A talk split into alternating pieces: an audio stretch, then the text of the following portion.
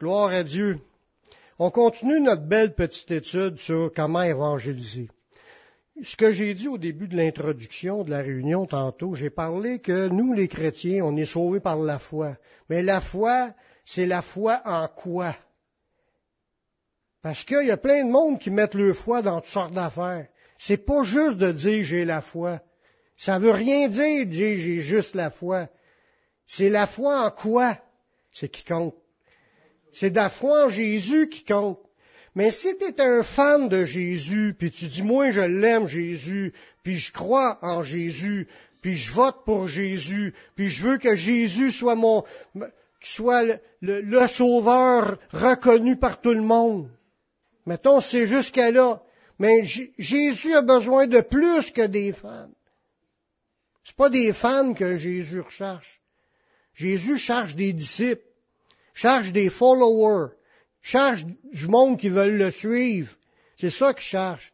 Mettre notre foi en Jésus, c'est mettre notre foi dans ce que Jésus a enseigné, ce que les apôtres ont enseigné, ce que la Bible nous a laissé comme bagage d'information. C'est ça la vérité. Parce qu'il dit, euh, Jésus a dit à des gens qui croyaient en lui, il avait déjà la foi en Jésus. Il dit, si vous demeurez dans ma parole, vous êtes vraiment mes disciples. Juste un fan de Jésus, ça compte pas. C'est pas suffisant. Il veut des gens qui demeurent dans sa parole, puis quand tu demeures dans la parole, il dit, il rajoute dans cette phrase-là, vous connaîtrez la vérité, puis la vérité va vous rendre libre. La liberté vient de sa parole, puis de l'efficacité de l'Esprit de Dieu utilisant sa parole. quand on dit qu'on est des hommes de, de foi, des hommes et des femmes de foi, c'est on est des gens qui croient en Jésus, puis qui suivent Jésus, qui marchent dans les voies de Jésus, qui comprennent les principes de Jésus, des enseignements de la Bible, qui les comprennent, qu'on marche avec fermeté là-dedans. Puis nous, on est appelés à combattre pour la foi qui était transmise aux saints. Et où cette foi-là? On a à combattre pour ça parce que les religions, Dieu n'en a pas de besoin. Les enseignements d'hommes, il en a pas de besoin. Puis il veut pas qu'on change ses commandements par des traditions.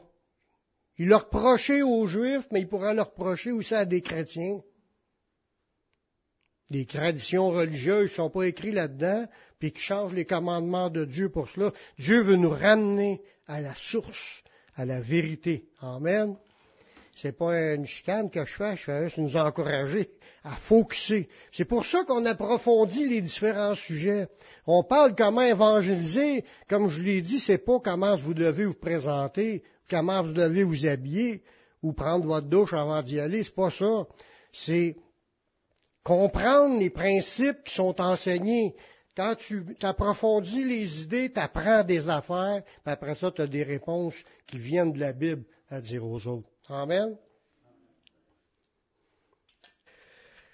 Aujourd'hui, le sujet qu'on regarde, on a vu la, semaine passée que la bénédiction de Dieu, quand Dieu a créé le jardin d'Éden, puis il a mis l'homme dedans, puis il a dit, c'est écrit, c'était super beau, puis c'était bon.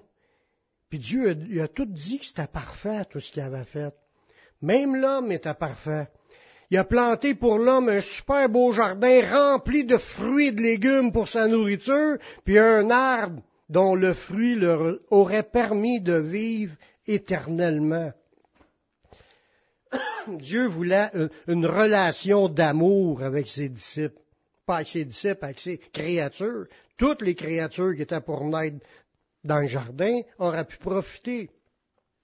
Puis je suis sûr que plus qu'il y aurait eu du monde, plus que le jardin a grandi. Dans cela, moi, je vois l'amour de Dieu. Comment Dieu a aimé ses créatures, plus a donné ce qu'il y avait de plus beau, de parfait. Il voulait bénir ses créatures.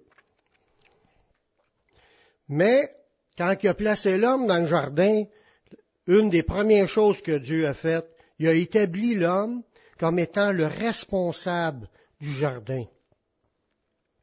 Ça dit dans Genèse chapitre 2, le verset 15, l'Éternel Dieu prit l'homme, puis le plaça dans le jardin d'Éden, pour le cultiver et pour le garder.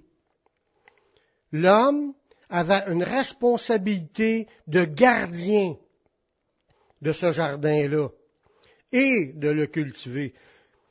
quand tu parles de, gardien, au niveau spirituel, moi je pense que il avait la charge de comprendre ce que Dieu lui donnait comme responsabilité et aussi information pour retransmettre à tous ceux qui étaient pour naître dans ce jardin-là, retransmettre ce que Dieu a dit. Quand tu es le gardien, c'est comme un peu le mot évêque.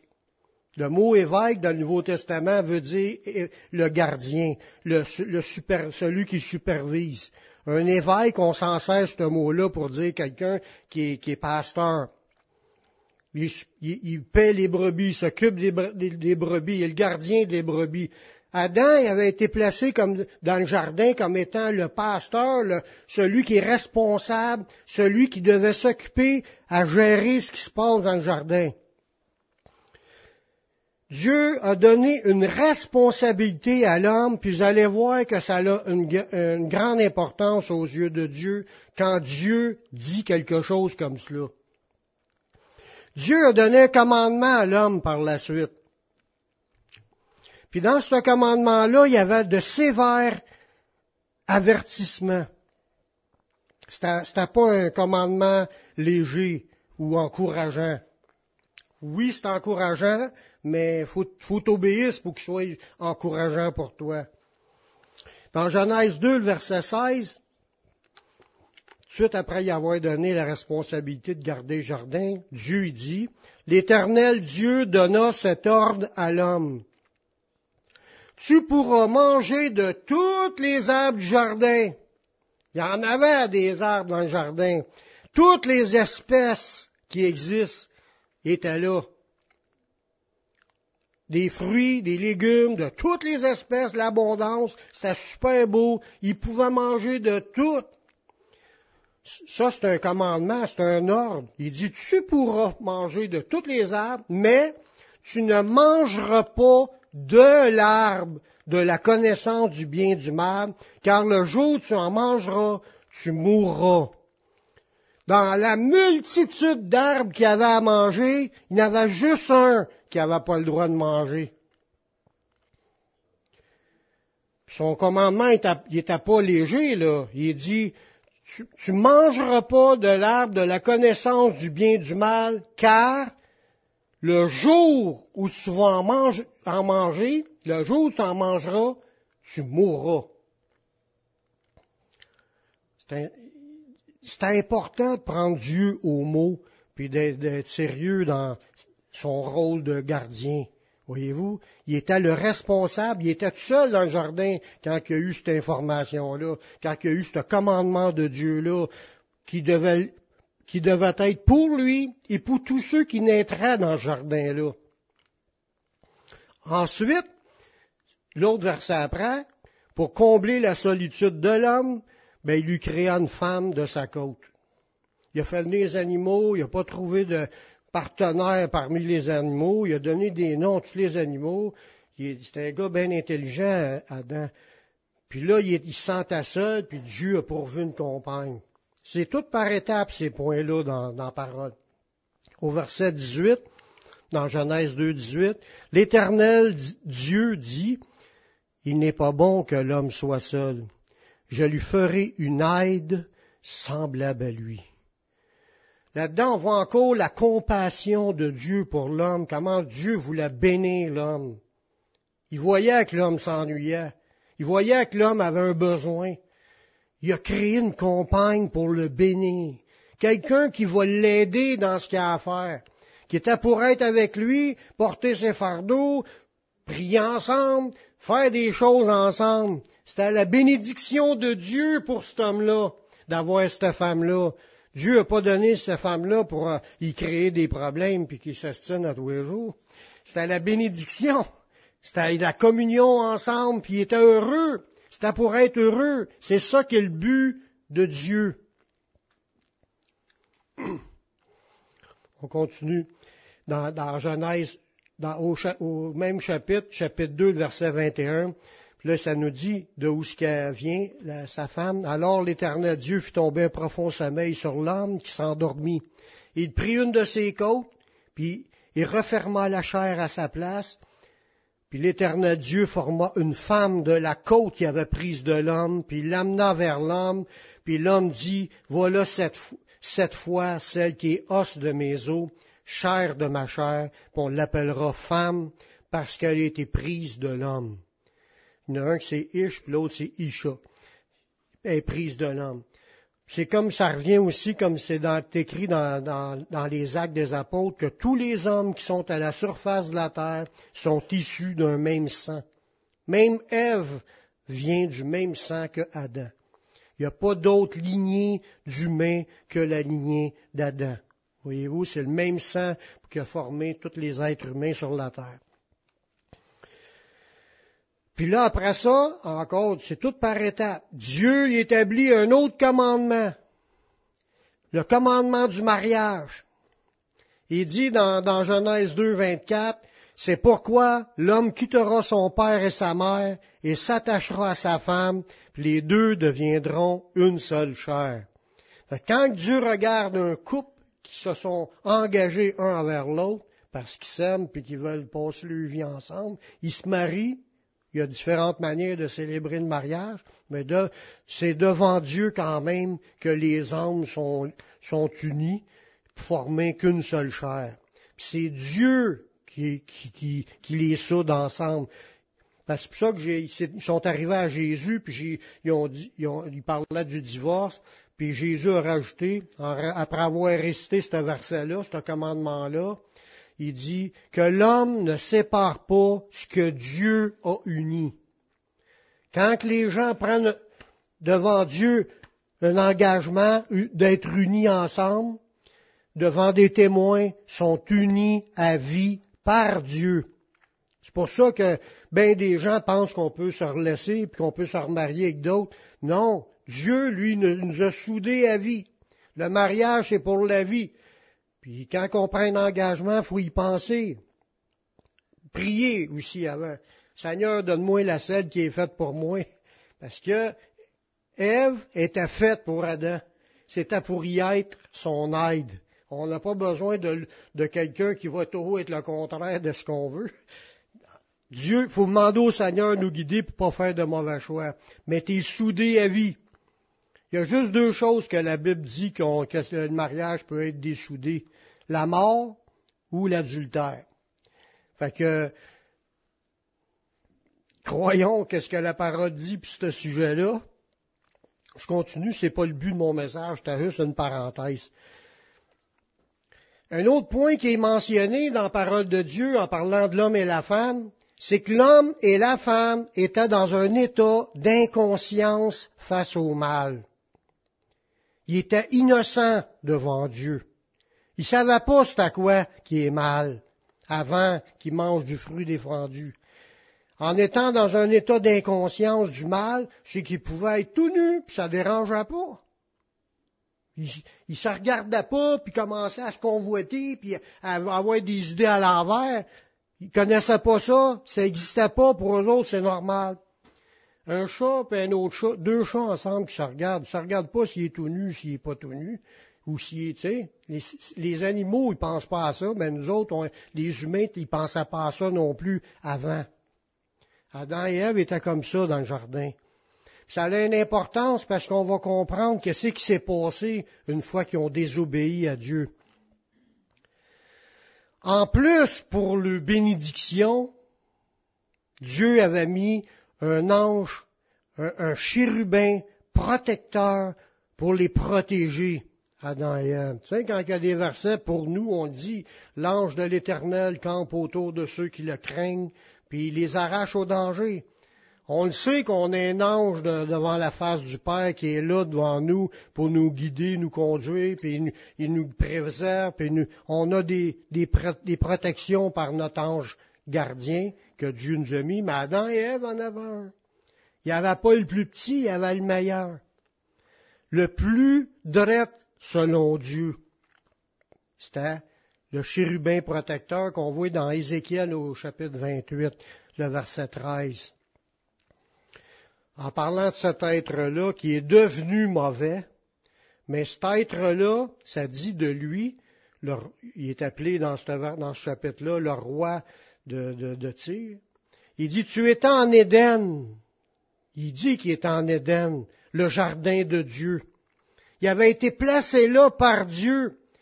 Il y avait une place auprès de Dieu dans les, pierres étincelantes, c'est ce que ça dit en continuant. Il dit, tu étais couvert de toute espèce de pierres précieuses, de sardoines, de topaz, de diamants, de chrysolites, d'onyx, de jaspe, de saphir, d'escarboucle, d'émeraude et d'or. Tes, tes, tambourins, tes flûtes étaient à ton service, à, à ce chérubin protecteur-là. Préparé pour le jour où tu fus créé, parce que les, anges ont été créés, ils ne sont pas éternels. Puis là, c'est là qu'on voit son rôle qu'il avait en Éden. Tu étais un chérubin protecteur. Il était là pour protéger Adam et Ève, pour les garder, pour les, veiller sur eux autres, pour les arracher du danger aux ailes déployées, qui, soit le mot, le mot hébreu de ça, c'est empressé à y aller pour, euh, tout de suite il arrivait de quoi, puis il sautait pour aller aider dans la situation. Il était de même, ce chérubin-là, avant sa chute. Puis Dieu continue à parler de lui en disant, je t'avais, je t'avais placé, tu étais sur la sainte montagne de Dieu, tu marchais au milieu des pierres étincelantes. Puis là, c'est là que regardez bien la phrase qui dit à ce chérubin-là, parce que là, c'est un jugement qui donne à ce chérubin-là en lisant tout le texte, là. Mais je vais vous lire juste le prochain verset. Tu as été intègre dans tes voies depuis le jour où tu as été créé, jusqu'à celui où l'iniquité a été trouvée en toi. Il était intègre, Satan. il était un chérubin parce qu'il y a différentes espèces d'anges, puis d'archanges, des chérubins, puis des séraphins, puis il y a d'autres sortes d'anges qui sont représentés par des animaux, ou même l'autel qui est devant Dieu a des yeux, puis tout le kit. Tout est vivant dans, le monde invisible. Mais lui est un chérubin. Les chérubins, il avait été placé dans, l'arche de l'Alliance, dans le lieu très saint, puis il y avait deux chérubins qui couvraient de leurs ailes le, le, le, le tabernacle c'était sur le couvert du tabernacle, les deux chérubins qui recouvraient. Puis là, Dieu apparaissait au-dessus des chérubins. il, était là pour la gloire de Dieu. Puis il était là aussi pour, au milieu d'être avec Dieu, de toutes les abondances de richesse puis de beauté de ce que Dieu avait créé dans le monde l'autre bord. Puis il était droit, puis il était un chérubin protecteur, empressé à aider, puis à bénir, à fortifier, à faire le bien. Il était intègre dans toutes ses voies depuis sa naissance jusqu'au moment où il a péché. Jusqu'au moment où l'iniquité était trouvée dans son cœur. L'iniquité, là, c'est de l'injustice. Ce qui est injuste, le pire, c'est que la gloire devait aller à Dieu. Ça, c'est la plus grosse injustice qu'on peut faire, c'est que la gloire qui est supposée d'aller à Dieu, mais tu la prends pour toi-même. Ça, c'est de l'iniquité, puis c'est ce qu'il a fait. Puis ça dit, si tu, on y est allé tout le reste, je veux, pas, veux pas faire une étude là sur le diable, mais il avait un rôle, il était bon. Ce que je veux peser, c'est que Dieu l'a pas mis là mauvais. Il l'a mis là parce qu'il était un champion. Mais c'est sûr que Dieu le voyait venir, puis il savait que l'iniquité viendrait, mais il fallait que les choses s'accomplissent. Fait que là, le diable, il se retrouve à être placé dans le jardin d'Éden, à côté d'Adam et Ève. Il avait son rôle à jouer de protecteur. Dans sa rébellion envers Dieu, le chérubin a essayé d'entraîner Adam et Ève à désobéir à Dieu, parce que lui, c'est ce qu'il s'apprêtait à faire. De détourner parce que Dieu avait créé Adam et Ève pour sa gloire. Lui a voulu détourner la gloire qui est envoyée à Dieu, qui était pour être envoyée à Dieu, puis l'avoir pour lui. C'est ça un gros morceau de l'iniquité qui vivait. Il y avait toutes sortes de choses que lui administrait, mais ce péché d'orgueil-là, il l'avait, il voulait la gloire des hommes, puis avoir le contrôle, la mainmise sur les humains que Dieu venait de créer. J'ai pas dit le titre du message au début, mais là je vous le dis. Le titre du message, c'est Le péché entra dans le monde. Dieu a créé un monde parfait, il a créé des individus parfaits, il a même mis un chérubin protecteur parfait, intègre, qui était empressé à bien faire, puis là, ça commençait à, dégénérer. C'est ce qu'on va regarder en regardant quelques passages. Puis ce qu'on va regarder là, c'est la même stratégie qui est encore utilisée pour faire tomber les gens dans le péché.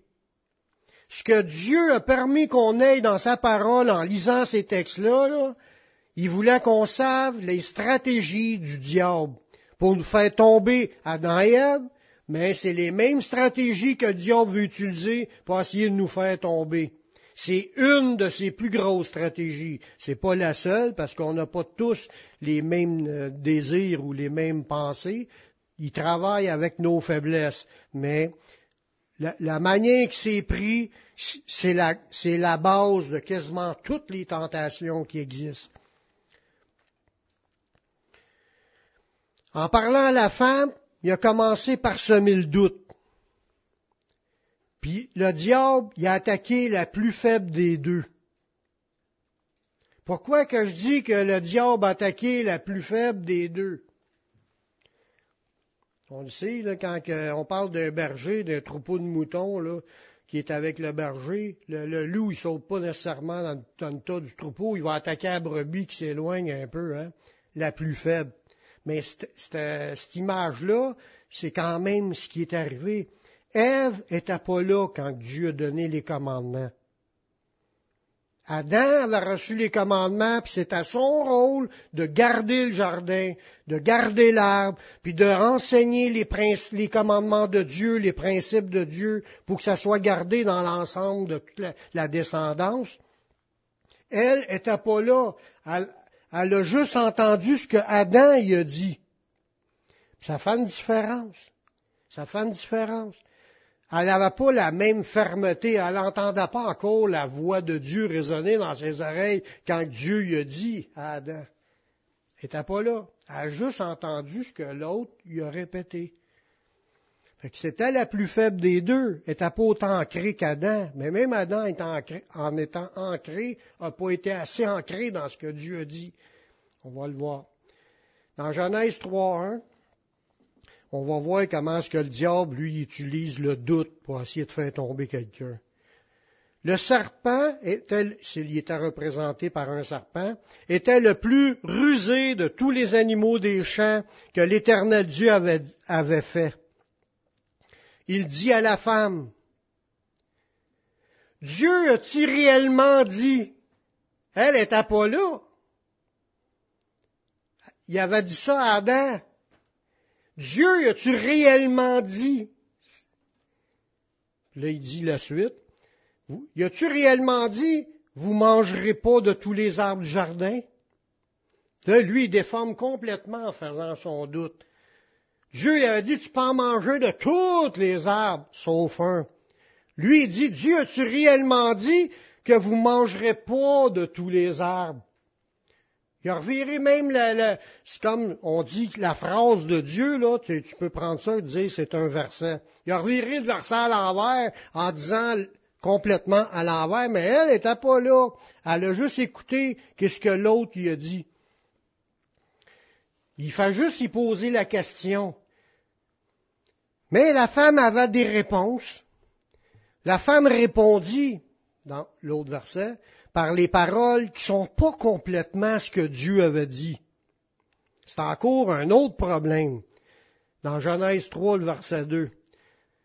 La femme répondit au serpent, Nous mangeons du fruit des arbres du jardin, mais quand au fruit de l'arbre qui est au milieu du jardin, Dieu a dit, Vous n'en mangerez pas, puis vous toucherez pas, de peur que vous ne mouriez en répondant au diable, elle n'a pas affirmé avec ce qui était écrit dans le livre. Il n'y a pas de livre, c'est à par cœur. Mais nous, c'est la même chose. Nous, on, sont écrits les paroles de Dieu. Quand tu réponds là, au diable, il est écrit, c'est ça que Jésus disait, il est écrit. Elle, elle n'avait pas d'écrit, elle avait juste une parole. de son... Fait a répondu en ces mots, puis en ajoutant des idées, en changeant encore, tordant le sens de ce que Dieu avait dit. Elle a dit, mais quand qu'au fruit de l'arbre qui est au milieu du jardin, Dieu a dit, vous n'en mangerez point et vous n'y toucherez point. Dieu elle m'a dit de pas y toucher. C'est elle qui en ajoute. Puis là, elle dit, de peur que vous ne mouriez. Dieu n'a pas dit, oh, ayez peur de finir par mourir. Il n'a pas dit qu'il y aurait peut-être une possibilité de mourir. Il a dit, le jour où tu vas en manger, tu vas mourir. C'est pas un de dire, aie peur de du toucher au cas où que ça, tu mourras. Des fois, juste la manière qu'on prend qu'est-ce que Dieu a dit, on peut le tordre l'idée puis de partir une fausse doctrine. Pour moi, j'appelle ça la, première religion qui a été créée sur la terre. Ils elle a pris la phrase que Dieu a dit, puis elle a rajouté des affaires, puis elle a tordu le sens de l'autre. Une religion, c'est ça que ça fait ça prend ce que Dieu dit, ça en ajoute, des fois ça m'enlève de ce que Dieu a dit, puis tord le sens de ce qui est dit aussi. A fait exactement cela avec la parole de Dieu. Elle n'avait pas une parole écrite, comme je vous disais. C'était verbal. Combien de temps qui s'est écoulé entre le temps que lui l'a entendu, puis qu'elle était là pour être tentée? C'est-tu 20 ans, 30 ans? Je ne sais pas. Ça ne le dit pas. Mais c'est peut-être assez que elle a lâché d'y en parler, puis que là, elle s'en rappelait qu'elle de même, puis elle était pas sûre, puis elle se fiait peut-être à ce que lui, il, pensait, puis peut-être que lui, il s'en rappelait plus non plus, on le sait pas. Mais c'est là qui est important, quand c'est Dieu écrit quelque chose, puis qu'est-ce qu'on est rendu qu'on prêche aujourd'hui.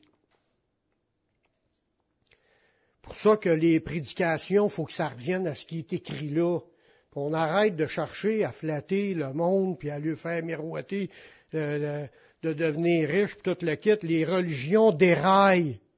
C'est rendu des religions quand ils, suivent des, idées que c'est plus ce qui est écrit. Je continue.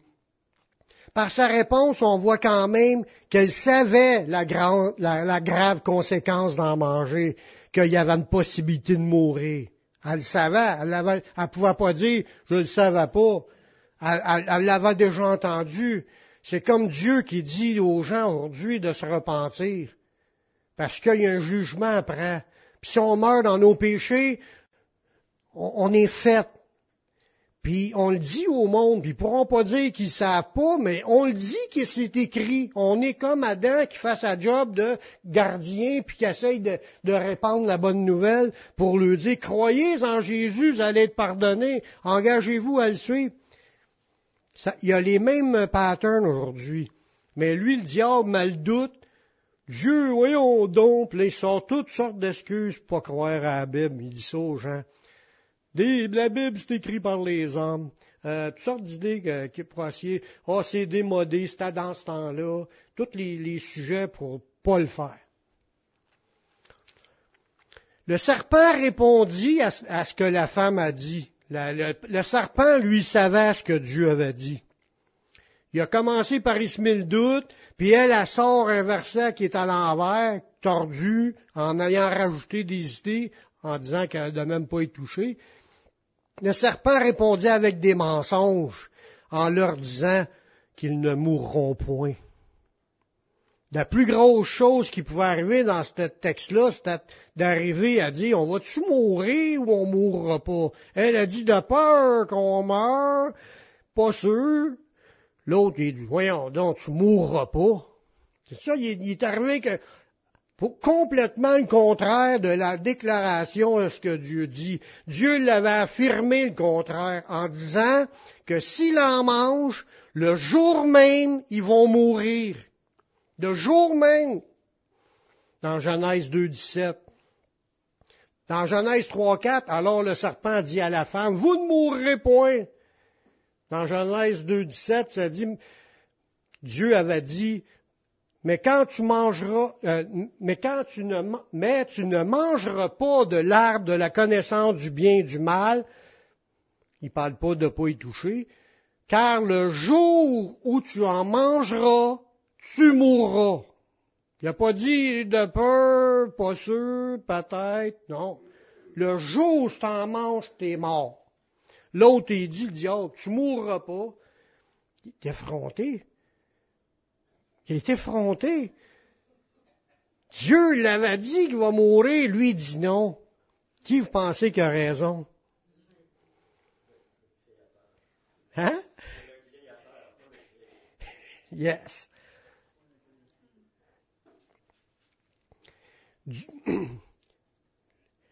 Là, on continue encore dans cette idée-là. Dieu ne leur, leur parlait pas de la mort physique quand il a dit le jour où tu vas en manger, tu vas mourir. Il ne parlait pas de la mort physique. La preuve, ils n'ont mangé, il est encore vivant. Il parlait de la mort spirituelle. Ils sont pas morts physiquement ce jour-là. Ils furent morts spirituellement, séparés d'avec Dieu. Dans Isaïe 59, le verset 2, ça nous le dit, ça. Ce sont vos crimes qui mettent une séparation entre vous et votre Dieu. Ce sont vos péchés qui vous cachent sa face puis l'empêchent de vous écouter. Le péché venait d'entrer dans le monde quand ils n'ont mangé.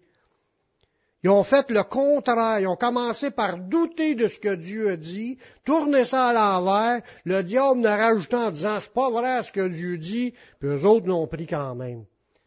Puis Adam, il était là pour garder, il aurait dit, hey, la femme, touche pas à ça. C'est à son rôle. Il l'a regardé faire, elle va-tu tomber? C'est ça qui est arrivé. Puis n'est pas tombée. C'est pas vrai que Dieu, ce que Dieu a dit qu'il était pour mourir, il dit, pris lui avec. C'est ça qui s'est passé.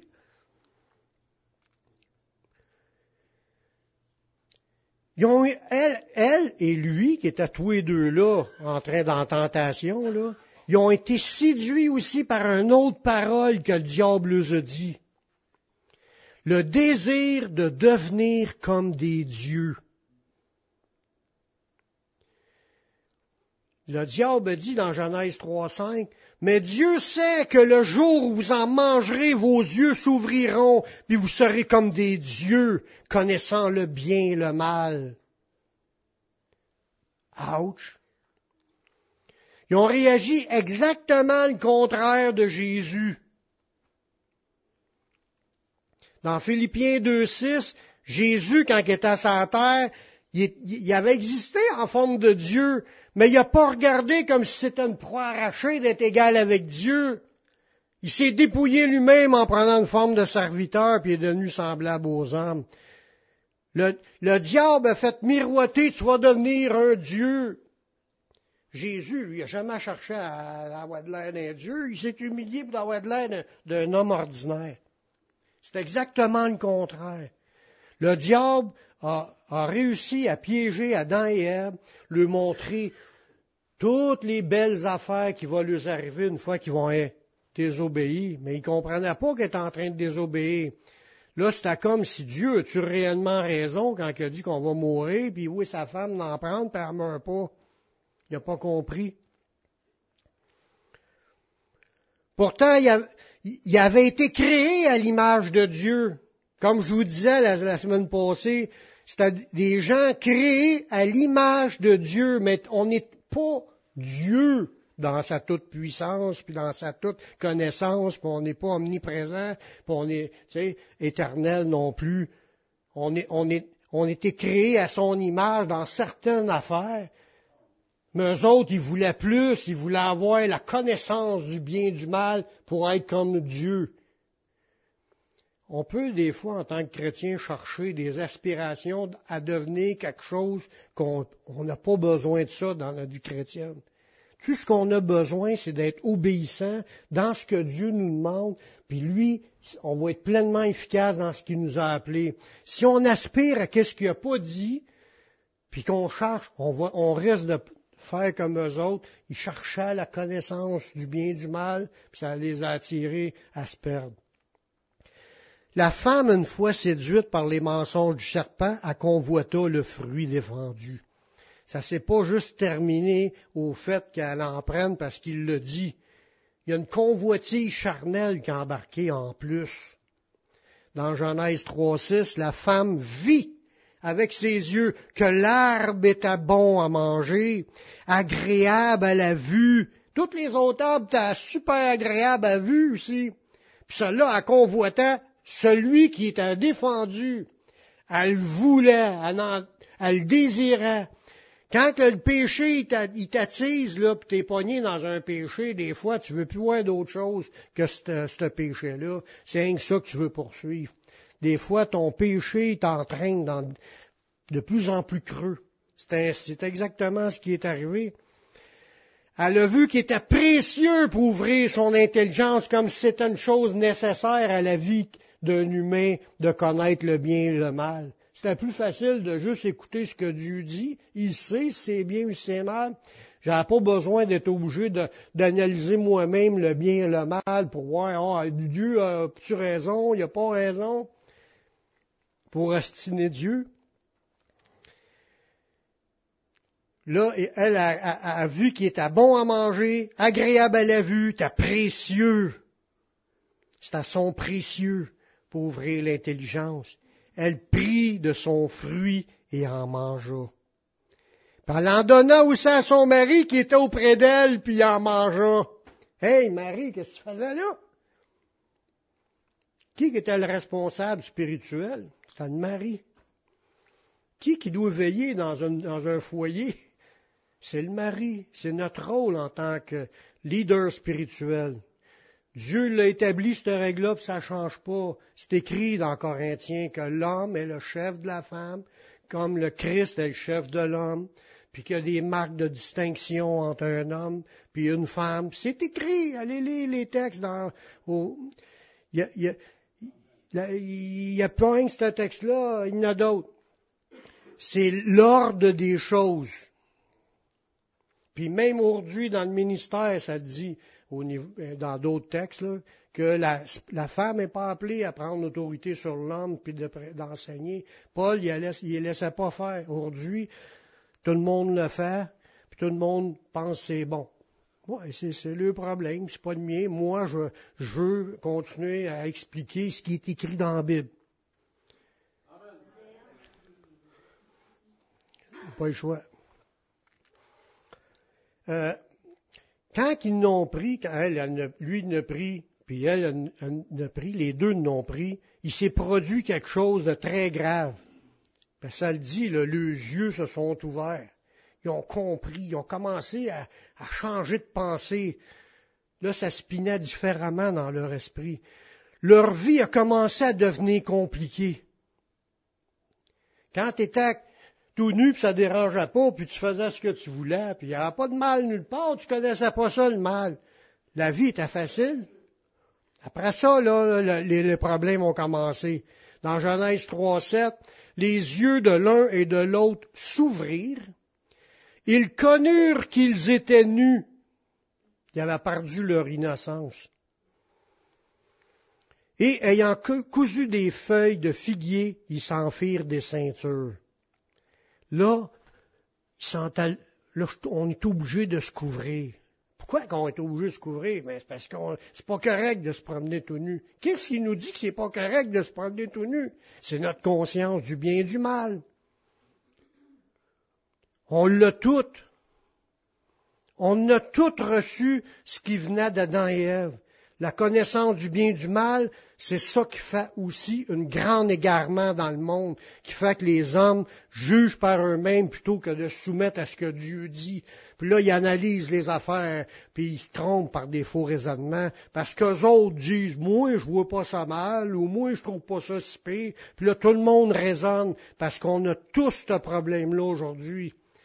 Puis ça fait que bien des problèmes dans le monde sont dus à cause de Adam et Ève qui ont laissé rentrer ça, puis que là, ça spine dans le mal. Je finis avec un dernier verset. la pire chose qui est arrivée à Adam et Ève.